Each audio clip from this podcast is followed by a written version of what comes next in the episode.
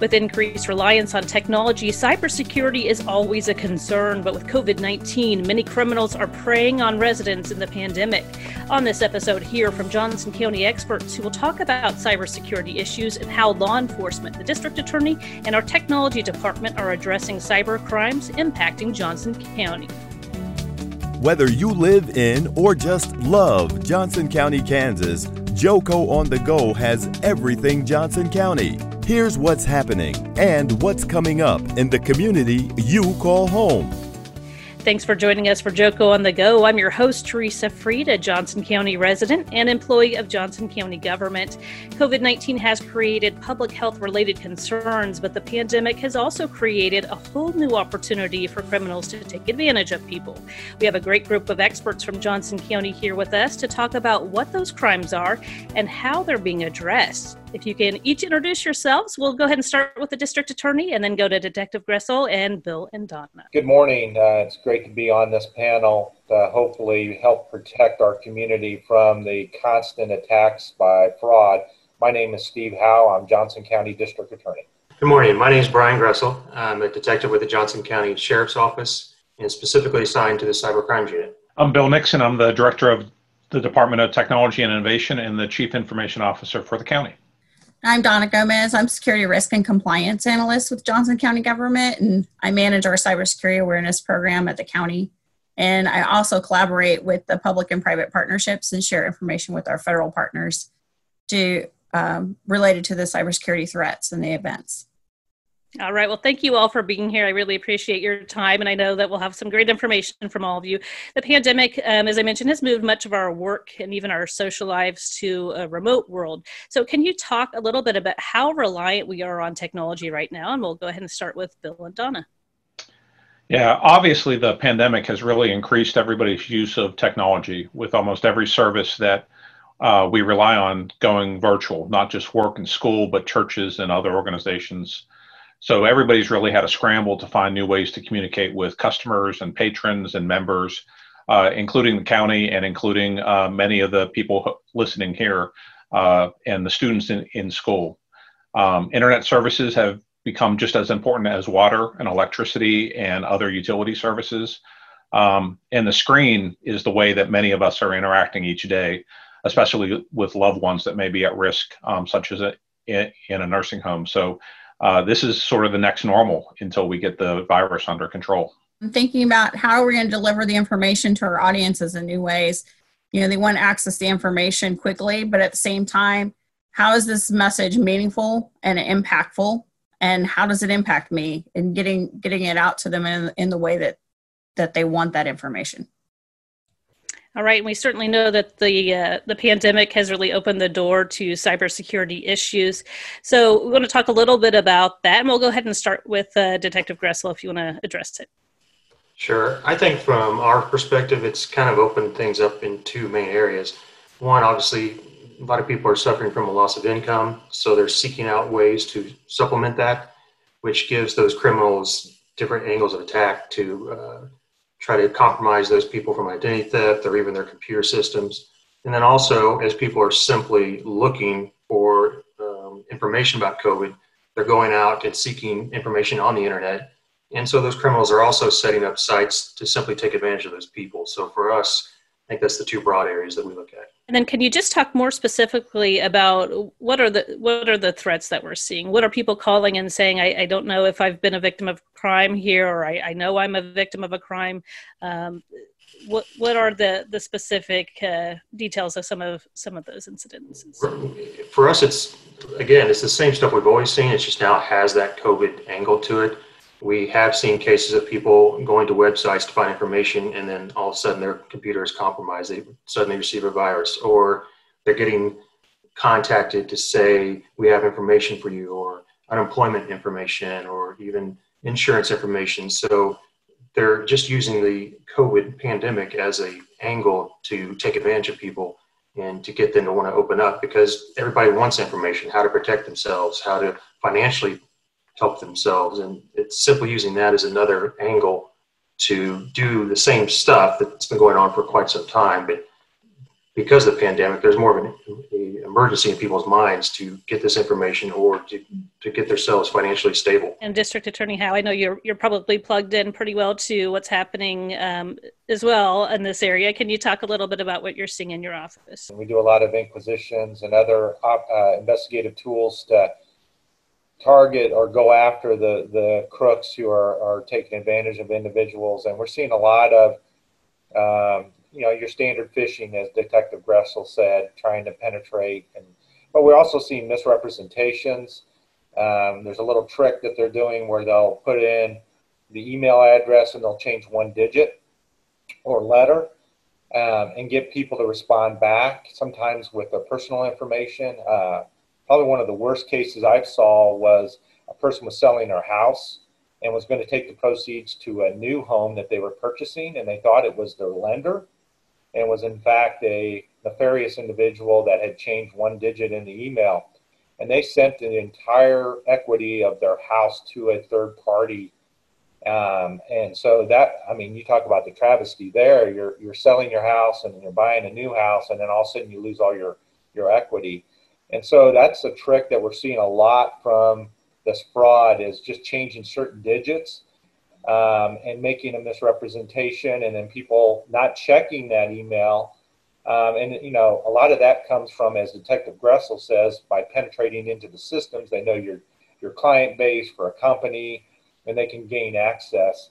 And then in talking with the state, there is a huge uptick in unemployment benefits, um, uh, misrepresenting who you are, like saying that I'm asking for unemployment benefits and then um, sending it to a new address. And so the state is being inundated with that because of the amount of money coming in from the federal government. So I always say be very careful, especially when you're making large transfers of money, who you're doing it with, confirm the information with those individuals so you don't fall prey to that.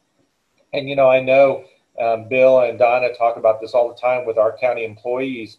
If you get an email from somebody that doesn't it's not in context with you usually see from that person, then don't respond.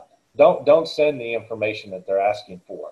And I think just some of that common sense and you know we're, we're too quick to send an email uh, back instead of thinking before we send, um, because once they get their their talons on the system, uh, that's when we start to see some real tragic situations, especially for small businesses. We're in a, a whole different world right now where you know people who were regularly employed may not have had any interaction with with the uh, unemployment system and and how to access funds that way so this is all new territory for them um, are there safeguards being put in place you know from the county and from from you know at the state level that will help people um, i guess understand some of those risks or or be aware that these risks are are possible so we do have some tip sheets out there we actually have one that's related to COVID scams specifically. Um, and uh, that really can change all the fly. So I, you know, I've even told people is that we could change COVID and just brand it with something else, but they just reuse and repurpose the same scam over and over again. Uh, we have tip sheets on phishing. We have it on a multitude of security tips out there just to kind of refresh everybody's mind because again, a lot of people have been home and you know we're, we're we've changed we've changed our patterns of the way that we do things. And so a lot of the content was out there. So we have videos we have the tip sheets and then we have some we have some references out there to the other websites you know like the ftc's websites. You're getting the scam phone calls. You know how to report those. A lot of people don't report and they just hang up and we really want to encourage people to report them because that's how you stop that's how you stop the scam. Um, and, and just going out there and and telling people what you hear what you see sharing that information. That information sharing is really powerful to tell people. And don't be afraid to tell someone you've been a victim. You know it's not embarrassing because being a victim anybody at any point in time can be one the whole thing is like we got to do something we got to stand up to them and, and stop them in their tracks and so that information's out there on our cybersecurity website that's great information. And we'll, of course, have links to uh, some of those resources in our show notes of this episode. Um, so, in terms of being victimized, this can happen not just one time, but if somebody gets your information, can you talk a little bit about how that can just um, snowball into a very large problem? When they get your information, um, they will sell it to other uh, criminal elements, and, and it's not uncommon for them to exchange information for money. Uh, and there's a lot of unfortunately, they'll target the elderly and get call lists for the elderly and target those individuals. And so, what used to be the typical, I guess, call list in regards to prank calls, we also see that from an internet standpoint targeting the elderly. And that is a very susceptible group. Reason why we do trainings, at least before COVID, we did a lot of trainings in assisted living facilities and care facilities about how to protect themselves. And I know other law enforcement does the same. But um, those things are still ongoing and taking advantage of people. And you know, one of the things I always uh, caution people is one tip is don't use your debit card, use a credit card because a credit card will give you additional protection and they'll be able to cover some of the damage if, if fraud occurs. Where a debit card, it comes out of, straight out of your account and you, and it's too late and you can't get it back. And so, especially on large purchases, make sure that you're very, very careful about using debit cards. All right, that's great information. Um, I do want to address um, this is Cybersecurity Awareness Month. This is kind of what's prompting this conversation, in addition to the pandemic related issues. Um, so, can you talk a little bit? We'll start with Donna. If you could talk a little bit about why it's important that we call attention to this issue, at least on an annual basis. Well, if I had a way, every day would be Cybersecurity Awareness Month. I mean, I, I just make it a holiday all the time uh, because it's meant to raise awareness. Again, we we are, we're creatures of habit, but somehow, some way, we always you know something t- derails us and gets us off of there. Um, so the month is meant to help residents stay safe online and arm them really arm them with the information to protect themselves from all the threats. Um, we're providing information in presentations we did some presentations to our aging population to help them with online scams.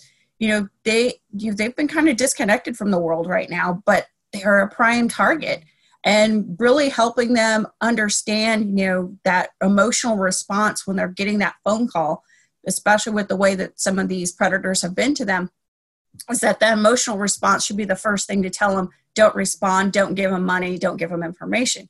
So giving those examples in, in the presentations has, has been uh, one of the key one of the key messages that we provided. Um, you know, what not to include in an email, what not to say on the phone, making sure everyone you know gets those refreshers on password security, and even trying to say don't use a password, use a passphrase.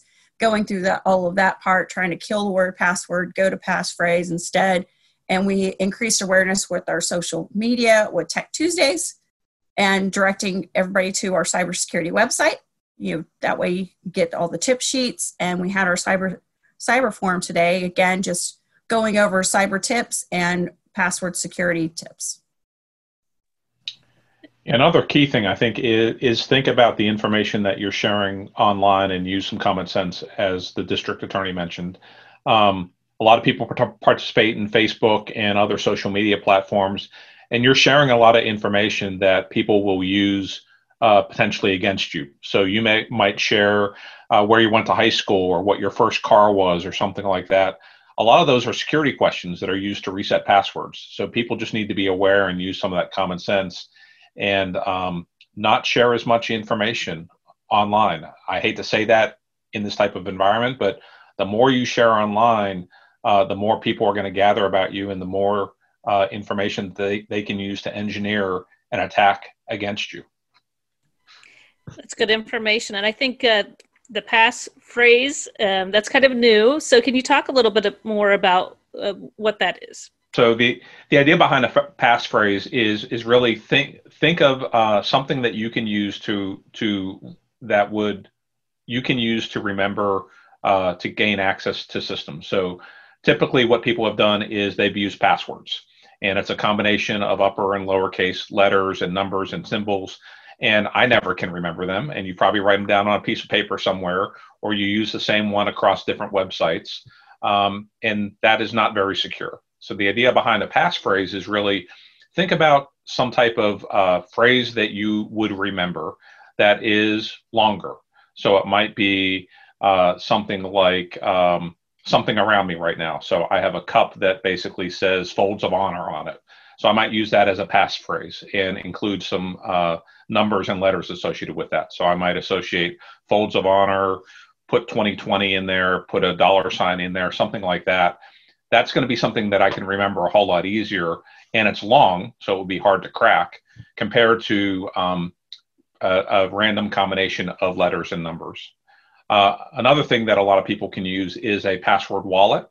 Uh, and there's there's a number of them that are out there that will generate passwords for you and you really don't have to remember any of your passwords for your websites or or for your online services uh, they're stored in this wallet and as long as you know the password to the wallet then you can get access uh, to that. The nice thing about that is it forces you to use a different password or passphrase across different websites. That is critically important. Don't use the same password to get to your online banking website, for example, as you do to get to Facebook, as you get to get to Twitter.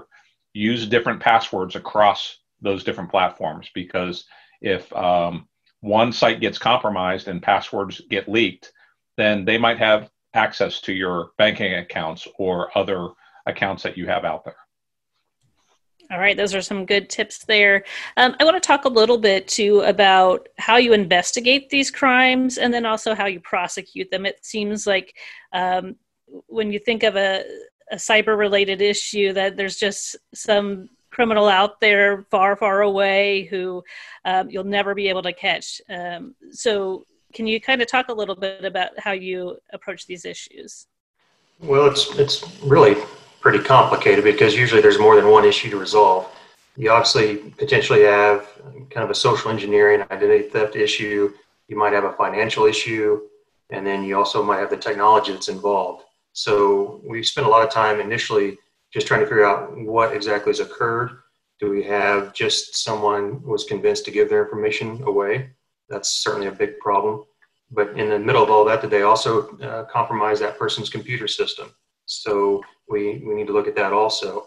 And then obviously, usually money's involved. So we also have the banking side to look at. And so these investigations turn into multiple avenues we have to look into.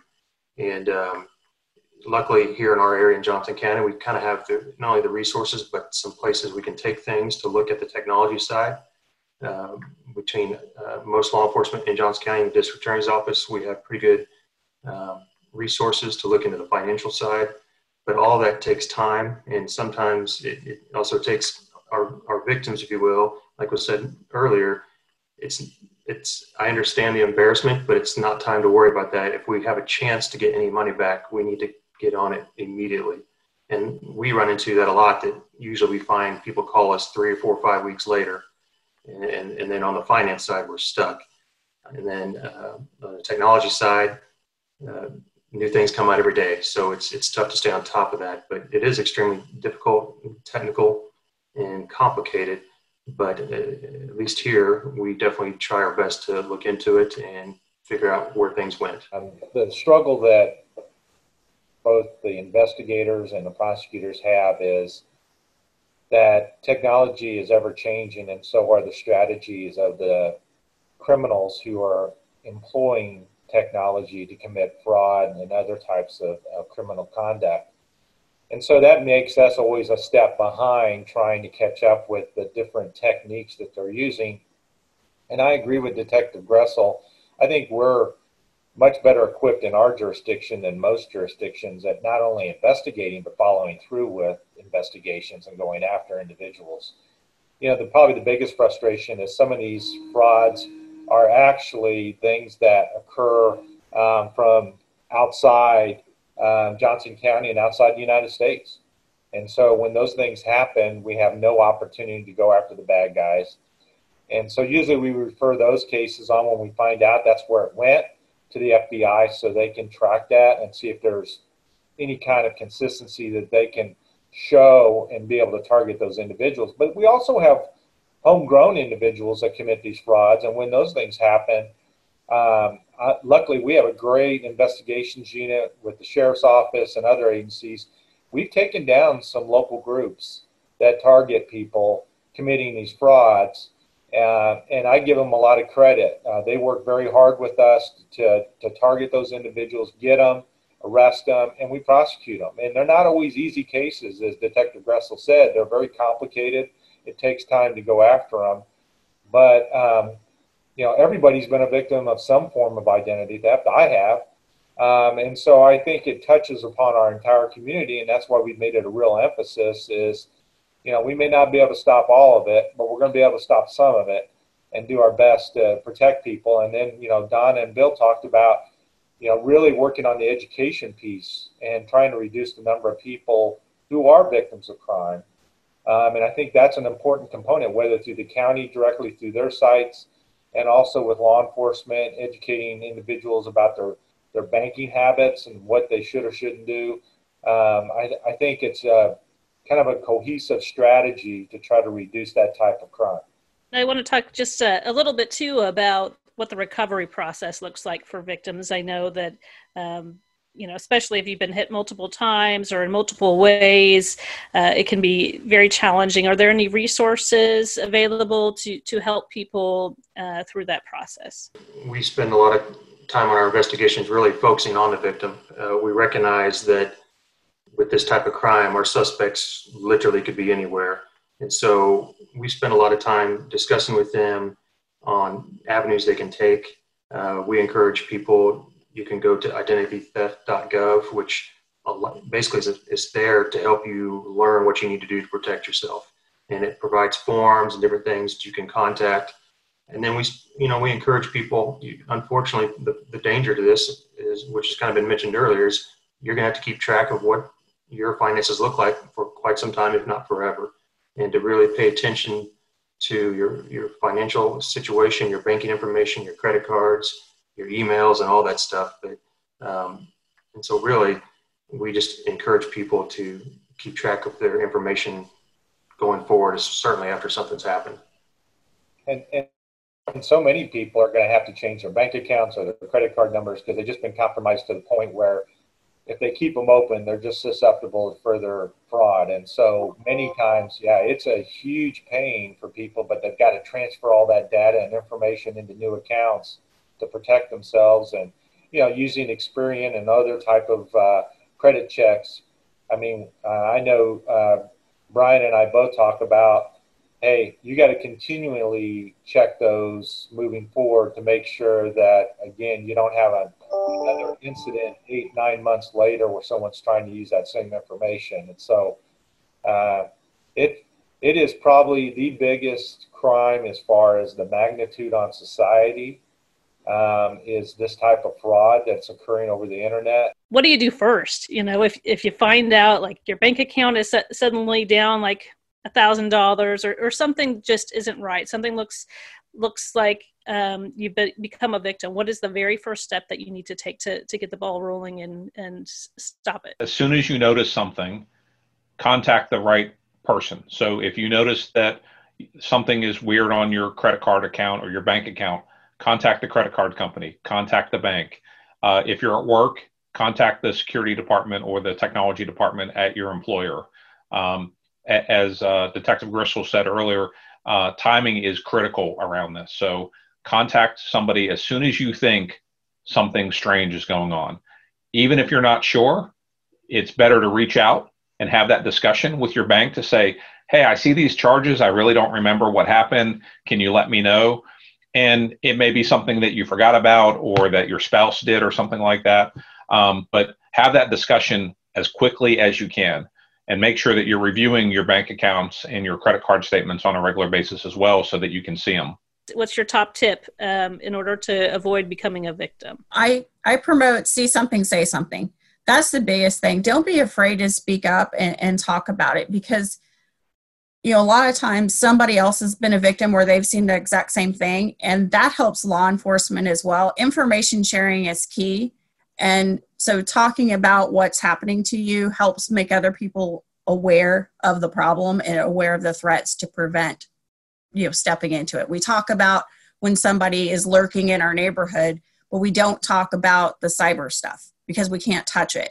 we need to start talking about that a little bit more to help other people not fall for the same type of threat. That's great. Thanks, Donna. And Bill? Don't be afraid to ask the question or reach out. If you see something that's strange and you think, well, I'm really not sure, don't be afraid to pick up the phone and call somebody. Um, don't be afraid of the technology. Use the resources that are available to you so that you're not a victim, um, so you, that you can help us fight against the cybercrime that's out there.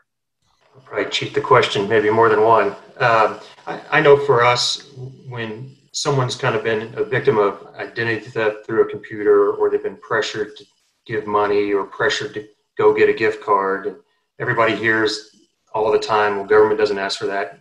Everybody knows that. But what I find is those who end up doing that, um, almost every single person says, I knew better. I don't know why I did this. And, and so you hear if it seems too good to be true or if it just doesn't seem right.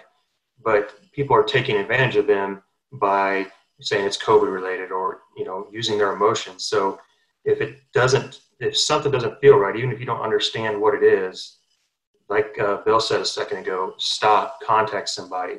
Um, there, a lot of these criminals will tell you you can't hang up the phone or whatever, but if you start in your mind something doesn't seem right, that's probably true. And in almost everything, you can stop at some point and contact someone. If it's if it's that good of a thing, it'll still be there. But so I think for us, trying to listen to your intuition really would probably help a lot. And then if you if you still went through with it, contact law enforcement, contact. Uh, I think we'll have some things, sites to go to, but let people know uh, so that we can look at it. That's great. All right, District Attorney. Well, I would say um, two things uh, hang up and delete. So if you don't know a person that um, and is calling you and trying to pressure you and you don't know them, hang up. Um, if you see an email that you're just like, wow, that I don't know that person, or that that doesn't sound like what Donna usually sends me, or that's something odd, delete. Because if if they are legitimate calls um, or a legitimate email, someone's going to follow up, right? Um, but it, that's how they get you hooked. And so I always say, hang up and delete is the if I don't recognize you um, if I get a crank call, it's like hang up. And that will protect you nine times out of 10 by just taking those simple steps. And so that's my advice. All right, great advice there. And just uh, final final uh, question there. So, someone's a victim of, of the crime. Do they call nine one one? Do they call the FBI? Who who should they reach out to? I would say everybody should call Brian Gressel. No. No, I, I, would say call your local police department. Yeah, and I would too. I mean, it, it, if we get a lot of calls at the sheriff's office where there's no money loss and they're not sure if they should or shouldn't call, yes, call. If there's no money loss, we still want to document. Um, one of the sites that anybody I talk to, I tell them to go to ic3.gov. That's ran by the FBI. And what's good about that at the local level, yeah, we can't necessarily know what's going on in the state two or three states over on the East Coast, West Coast. But if everybody would go there, they have analysts that look at that and can help say, wait a minute, this this email address compromised someone in Overland Park, and oh, they also compromised somebody in San Francisco. That's how the federal government and even local government can kind of start trying to piece together where some of this is occurring. Um, and, and on that side, again, if, if you're happen to unfortunately don't want to contact local law enforcement because you're embarrassed or whatever, go there, put it there. We can still take that information and help apply it. Um, pretty much, there's several law enforcement agencies in Johnson County that are attached to the FBI, to the Secret Service. So we have resources to try to take these investigations further. Um, but if we never know about them, then we obviously can't do anything about them. And, and I would agree with Brian is like report it because I will tell you, even locally, if, if, if Brian starts to see a trend of three or four different calls, then either his office or my office will send out a bulletin. Yeah. If there's a trend hitting the county where they're like, you know, the old, I'm, hey, Grandpa, I got arrested. Um, can you send me some money so I can get out of jail? That kind of stuff. So when those things start circulating through the county, if we get enough of those calls, we'll, we'll send out a bulletin alert to the, the public. And that's why it's so important for people to report that to law enforcement so we know things that are going on. All right, great information. Thank you guys for for all joining us today. Um, I know that uh, you're all very busy, and taking the time to discuss this important topic is is a great benefit to the public. And uh, hopefully, none of our listeners become a victim, but if they do, they now know where to to turn for help. So, thank you all. Thank you. Thank you. All right, and thanks for listening. You just heard Joco on the go.